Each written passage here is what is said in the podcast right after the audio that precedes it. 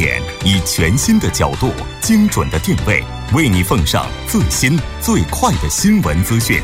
锁定《新闻在路上》。好的，半点过后，欢迎回来了解最新热点焦点。锁定调频一零点三，新闻在路上。稍后是广告时间，广告过后马上回来。好的，欢迎回到我们今天新闻放大镜的第二部分，继续和来自中央日报的王哲以及 Interpark 海外事业部高级经理阿木一起来聊一聊。流通业转型升级、新流通革命蓄势待发这一话题。当然，如果您对我们今天的话题有什么样的想法，也欢迎您参与进来。您可以发送短信到井号幺零幺三，提醒您每条短信通信商会收取您五十韩元的通信费用。另外，您也可以在 YouTube 上搜索 TBS EFM，在收听 Live Streaming 的同时点击对话窗参与。进来，那刚才我们也提到了，中国这个互联网业界的发展可能是有一块比较好的土壤，然后能够让它自由的生长，之后再对它进行修剪。那其实，在这个修剪的同时，应该也要考虑到，就之前固有的这种流通模式，它。不可能是一无是处的，他肯定也会有他自己所这个特有的这种优点。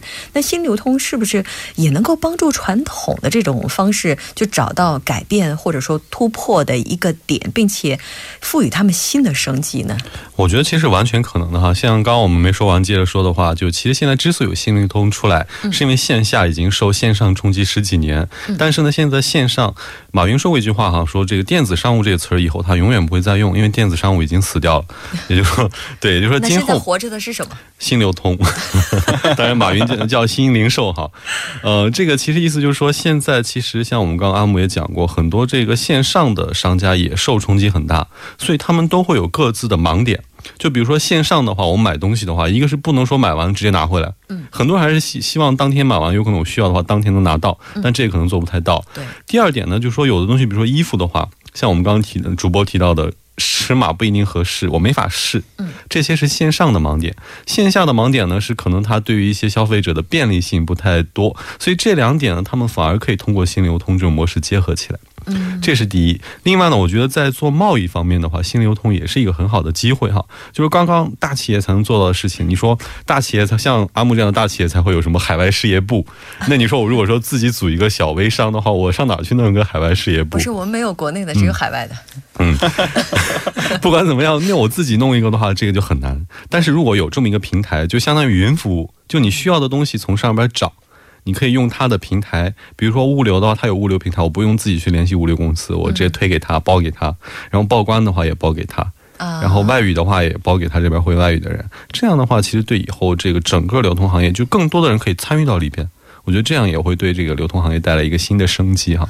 哎，我倒是觉得，如果真的王者所说的这种形式成为现实的话，它可能也会给我们的整个就业市场带来革命性的变化。就是我们好像就不再需要那么就是特定的一个职位，或者说一人身兼多职，我们只要做专就好的感觉。这个确实啊，说的确这确实大方向也是这么这么走的。但是有一点啊，就是。这个过程中，他不是把所有的流通商都能找找到生计，有些流通商他就得死。为什么呀？我们刚才提到了流通是什么呀？流通是从商家通过零售商、批发商和各级的销售以后，到达最后的消费消费者，这是原来传统的。那新零售是和新流通什么呀？是厂商直接就要想办法到达零售商，到到那个消消费者。那我们中间的这部分人是不是就没有了？那这部分是要通过数据也好，通过一些服务商，他得转型成，就是这个平台过来以后，他一个人做不来这么大的平台，那就有很多商家要对接起来。就原来流通商，他必须转型成为服务商，通过数据来能服务整个这个过程。嗯，他不能再像以前只是通过低价收进、高价卖出来赚钱了。这个已经这个会死掉的，这个肯定的。这部分你得想到，就是如果你还保持这种的话，你这个就没有出口了。对，反正是反正反反而会是你的一把悬在你脖子上的一把刀了。啊，就是自己会有这个对，哎，因为毕竟在互联网时代的话，价格似乎是没有秘密了。对，我觉得，但是价格是一个方面哈，就是说大家现在都很透明了嘛，就是说包括一些东西在互联网都能查得到，这也是很多传统商家就是慢慢灭亡的一个原因之一吧。对，像之前的话，我们去这种实体店买东西，你只能看到这个东西，但是、这个、他给多少钱你就买多少钱。哦，但是这个价格的水分，或者说它这个利润空间到底有多大，我们都是不知道的。但是在互联网呃这个时代的话，你随便查一下就能够把它最低价、最高价全部都能翻出来。对，现在的情况下，互联网查的还是有限，我觉得是很透明了。而且现在就是消费者的权，消费者的权重，消费者的议价能力已经很强了。但是作为品牌商，在整个管控渠道的时候，渠道的时候，已经把价格基本上控制下来了。其实它真正的出厂价格，没有几个内地人物的话，一般的消费者还是查不到的。但是真正的新灵通达到的时候，出厂价既应该是加上一点点它服务商这些费用以后的最终的消费价格，这个价格应该到哪都是一样，这是最理想的以后的新流通方式，这是我的理解。那这个新流通最大的优点是不是就是公开透明，然后再加上它这个把利润空间缩减到最小，让消费者能够享受到实实在在的利益呢？其实我觉得最大的是确实没错哈，但我觉得用我个人的说法来说，它是解决了痛点。怎么怎么说？就比如说像刚刚说的，消费者容易被黑被坑，我觉得有一个很好的例子，买车。大家买过车的朋友应该知道，这些 四 S 店是多么不让让你不想打交道的一个地方哈。但国内最近出了一个叫做无人售车的地方。嗯，也就是说，四 S 店最终还是也存在，但它的功能呢，只变成了消费者提车的地方。嗯，所以所有的其他的，包括你签约啊，还有保险啊，这些都会在网上一个平台，很公开公正的平台进行。这样其实四 S 店的很多内幕、很多黑幕就已经没有了。这个对消费者来说是解决一个痛点。再一个，就像刚刚我们说的，消费者可能也会发现，最近在线买东西和上网买，呃，和在实体店买价格不会差太多。确实像我们阿木说的一样，现在价格已经控制的差不多了。但是还有一点就是在线买我方便，然后但是是去实体店买的话呢，我还我还要走好好远，这些结合不起来，所以有的人还是希望这两个结合起来，所以这就是新流通嘛，把线上和线下结合起来，送到消费者面前。嗯，这个是通过消费者的立场来说的一个最大的优势吧。那除了这个以外呢，另外一个作为新流通的优势就是对资源的整合效率的提高，这是非常厉害的。其实像国内现在提到的那个消费那供给侧改革，这个完全就能和新流通是可以整合到一起的。只有通过新流通，才能真正做到按需去生产，这样才能真正去去做到。供给侧改革，所以这方面来说，它其实除了只是对一般消费者的一个大的优势以外，其实对整个社会的资源的再配置、更充分的利用资源，不要有那种产剩、剩产剩，对吧？嗯，产能剩这种情况都能去很好的去解决，这也是很大的一个优势。就是而且它也是对产能过剩也好，比较绿色的。嗯，比较环保的一种方式，这就是它的更大的一个优势了。我觉得从大的宏观来看的话，嗯，我觉得八零后一代的人应该对有一张图印象非常深刻。就我们在学经济学原理的时候，就提到过生产过剩这个问题，就认为生产过剩是经济危机发生的重要原因之一。啊，当时我们在书上有一张图，那个图是工人把过剩的牛奶倒到牛奶里。对，嗯、我们真是同样的教科书啊！这一不小心年龄又暴露出来了。以后别说这样的话题。好吧，都是八零后，其实没什么可怕的。嗯、那也就是说，这个供给侧改革也好，新流通也好，其实就是能够防止生产过剩，就是能够把经济危机的这个这个源头给切断。我们可以按理论上来说，现在就是我自己了了解的知识范围内来说呢，是的，因为它的最终目的就是按需来定制，嗯，按需来生产，那它当然就不会再存在。过剩的问题了，嗯，这是理想状态。对，当然这个理想状态能够实现是最好的了，这可能也是未来发展的一个趋势了。那目前的话，新流通对于哪些行业的影响是比较大的呢？其实我觉得之前有一个词儿出来叫 “made in internet”。之前我们都说中国造、美国造、韩国造，但现在出现一个新时代叫 “Made in Internet”，这也就说明它对整个制造业其实是会产生很大的影响。因为制造业像我们刚刚说的，不像传统的过去的，比如说，嗯，中国就有中国造。因为之前的话，除非你是跨国企业，像 S 集团或者说什么这种大集团的话，你可以说这个零件在这儿生产，那个零件在那儿生产，然后把这些组装起来，然后卖出去。但中小企业很难做到。但今后有了整个这个新流通的这个平台，你完全可以，比如说我要造一个眼镜，我的镜片可以从那儿采购，通过这平台，然后我的竞价可以从另一个地方采购，然后最终在我这儿完成，然后我们共同把它作为一个产品卖出去。这个其实就是一个新的一种制造形式哈，而且是没有库存的。其实像库存是非常重要，特别是对于微小企业，所以这个可能就是今后 Made in Internet 的这么一种呃一种模式，这也是影响最大的一个领域。另外一个领域，我觉得其实就是对外贸易的行业，因为之前对外贸易，说实话，我们小时候就感觉做一个那种对外贸易工作的那种那种职员的，嗯，有这专业对外贸易，对，而且要会 会讲几句英语，天天用英语跟人打交道，很高大上哈。其实今后这 这个行业会不会消失，我也不知道。但是总觉得，反正以后我如果需要的话，可以像云服务器一样，我可以从那边拿资源过来。我觉得这两个行业会冲击比较大一点。是，我觉得如果要是按照这个说法的话，我们不在同一个地方进行采购，并且把从不同地方采购来的东西进行组装，然后再送到消费者手中，其实这个过程当中应该会给物流行业带来特别大的变化。其实我就想，我就想来补充这一点的，就像刚才说到，其实我们刚才从一开始就对那个流通来做定义了，它是从制造商，然后通过流通商，最后到达消费者。嗯，那这个中的三大行业是必须会涉及的。刚才王哲提到的是制造业，那除了制造业呢，第二另外一个影响非常大的冲击的就是流通行业。那怎么能把这个刚才说的这个，因为现在的消费着重的是体验，体验，然后在互联网消费也好，新零售新零售消费也好，即时性。最快的时间拿到你想要的商品是一个不可避免的体验。那这个要要做到这个，你物流就得到位。这物流怎么到位？你的仓仓仓储怎么安排？然后你仓储里面的仓库里面的那个信息和你的终端的信息怎么配合？怎么来补给？然后怎么去配送？然后配送过程中一般商品和需要冷冻商品怎么来做？这些会对物流行业。产生很大冲击，从而让我们的物流行业更好。那这个以外呢，还另外一个就是零售行业呢。零售行业为什么会提到零售行业呢？因为我们现在刚才也提到了，在买东西的时候，最后最后一公里怎么来送？最后一公里送的时候呢，现在很多就是有一个方法，就是通过便利店，因为便利店到处都是。那怎么把你便利店最后成为我最后一公里的想办法来？就是客人一下楼可以拿，或者我这就在一公里以内，我都给能送过去。这样的这种情况。这种情况下，最后给的就是这三大行业，我感觉是，可能会。影响比较大一点。我觉得这个新物流也好，新流通也好，也许在韩国是比较容易实施的。那我这次去中国的话，就发现，特别在一些高原地区啊，他们真的是有居民的。然后我当时就问那个，当时我们就是就是这个聊天的时候，跟司机朋友进行聊天的时候，我就问他，哎，我说在这么高的地方，然后居住的人口密度也这么低，那如果使用互联网去买东西的话，会不会这个物流会很慢？他说不会，很快。我就在想，这个成本的话该有多高啊？这个也有，那个也有。你可能以后像互联网也好，比较路比较不好的地方，以后都不用人去送了。我们现在已经开始提倡机器人，像 drone。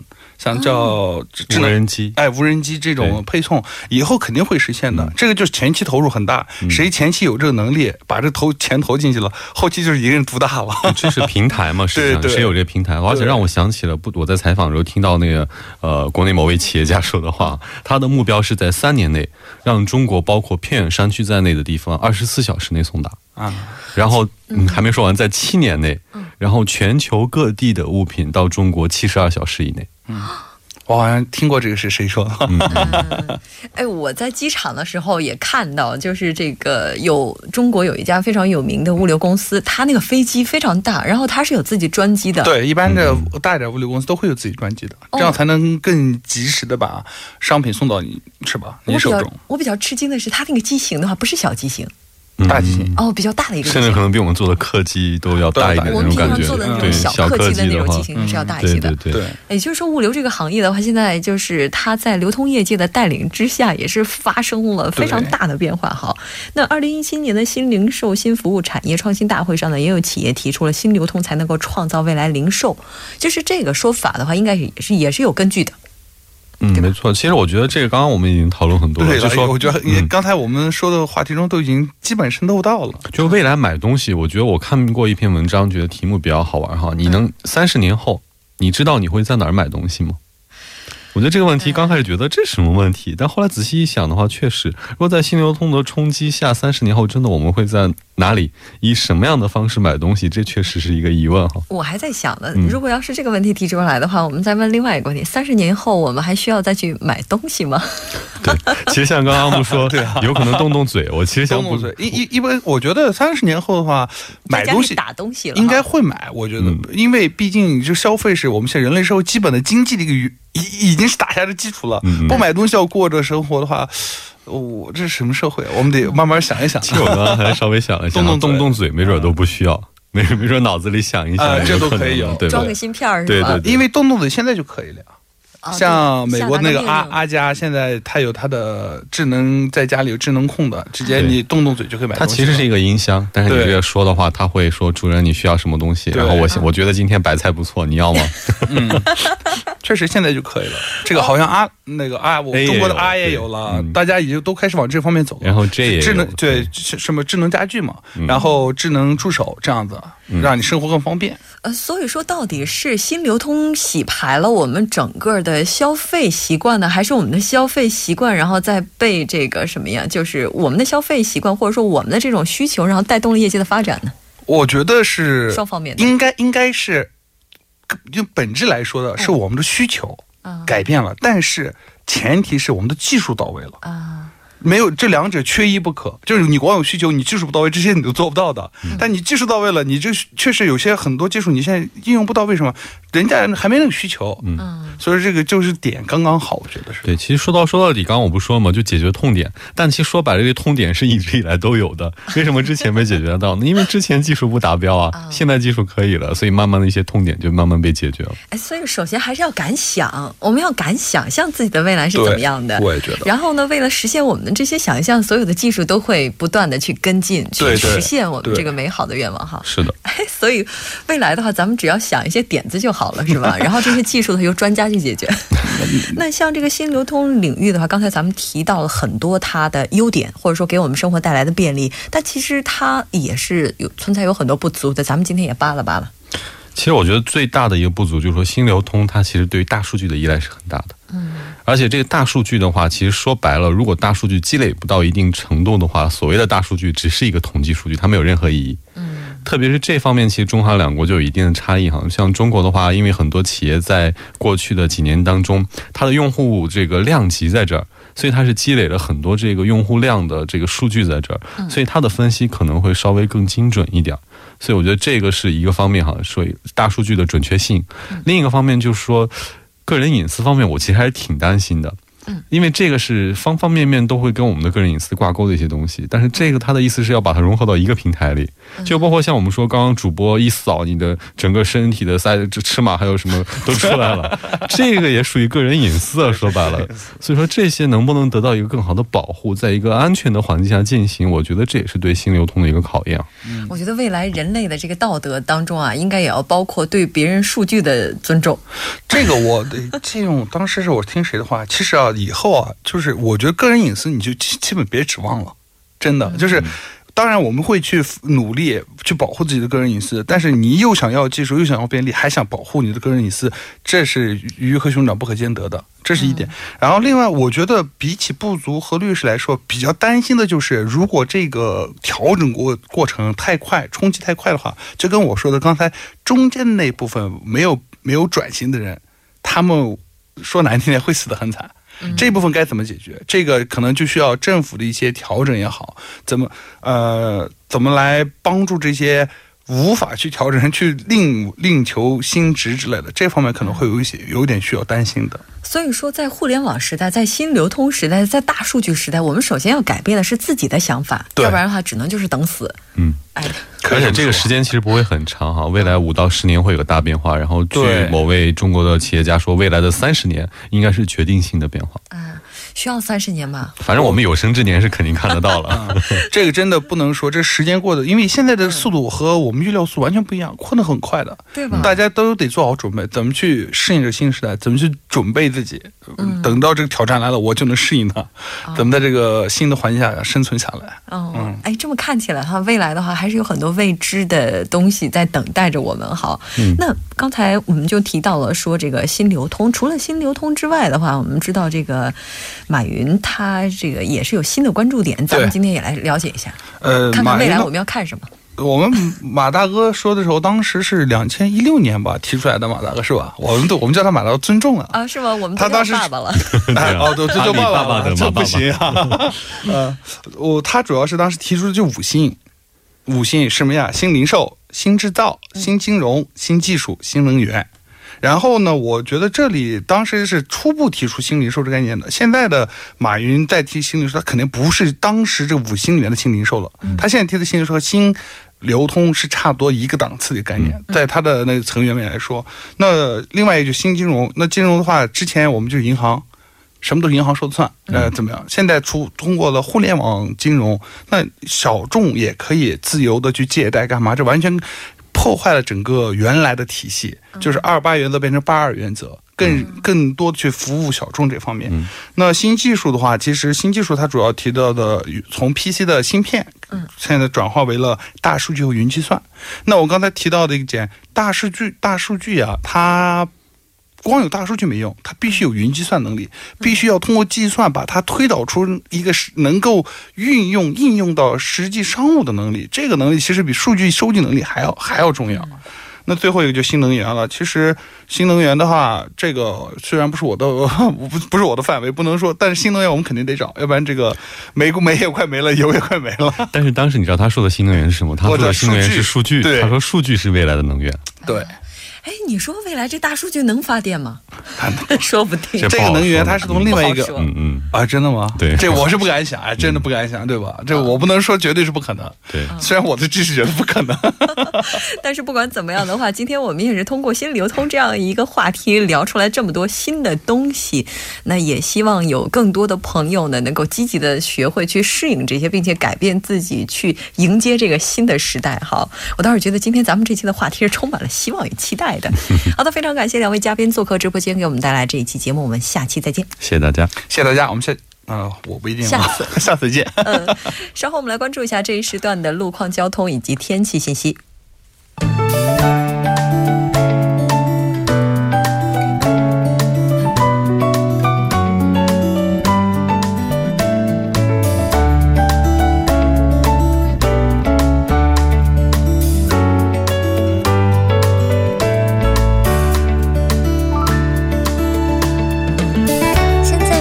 晚间七点五十三分，这里是由影月为大家带来今天节目最后一段的首尔市交通及天气情况。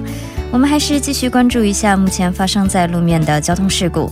那第一条是发生在江边北路日山方向奥林匹克大桥到蚕石铁桥的四车道，那目前是有交通追尾事故，目前是工作人员正在处理作业当中，还望您参考路段，小心驾驶。第二则是一个半小时前发生在西海岸高速公路木浦方向西平泽分岔口进出路的方向，那早些时段停驶的故障车辆呢，目前已经得到处理，您可以安全驾驶。第三条是发生在京釜高速公路新葛方向瑞草到良才的路段呢，目前是停驶一辆故障车辆，受其影响，四车道是停滞的状态。好的，我们继续关注一下天气的变化。那已经是连续一周以来的暴热高温天。那从今晚开始呢，韩国各个地方会有雨。这场降雨呢，将会多少带去些高温。目前已经在济州岛和全罗到西海岸地区开始下起了雨，逐渐将扩大到南部地方和中南地区。明天没有雨的中部地区呢，依旧会是高温天。具体的播报情况是这样的：今天晚间至明天凌晨多云，最低气温零上二十四度；明天白天多云，最高气温零上三十三度。好的，以上就是今天全部的天气与交通信息。我们明天同一时间不见不散。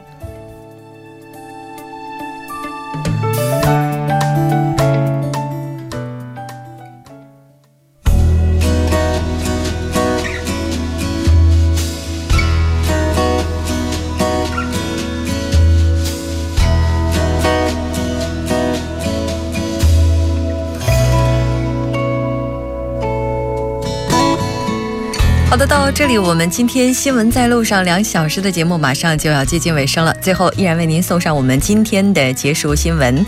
清晨空气清新，阳光明媚，上班族们相信有很多人都希望能够抽出来点时间进行锻炼，但是由于工作时间紧张、压力大，也是让很多朋友没有足够的时间去晨练。有位德国朋友呢，他是通过自己的奇思妙想找到了一个方法来解决这个问题，他就是四十岁的本杰明·大卫。那他他避开了每天上班堵车的时间，选择了用运动的方式来上班，到底是怎样的呢？他在慕尼黑的河里通过游泳的方式，每天准时到达上班的地点。每天早上，他把电脑、西装、裤子、鞋子以及手机放在一个可以充气的防水袋里，游累了就趴在袋子上进行休息。生活当中其实有很多的困难，我们都可以换一个角度去解决它，然后去找到克服的方法。那相信事情也是在人为的。非常感谢您两小时的陪伴。节目组制作人范秀敏，作家金勇，音乐感谢您的收听。那明晚同一时间依然陪您在在路上，我是木真。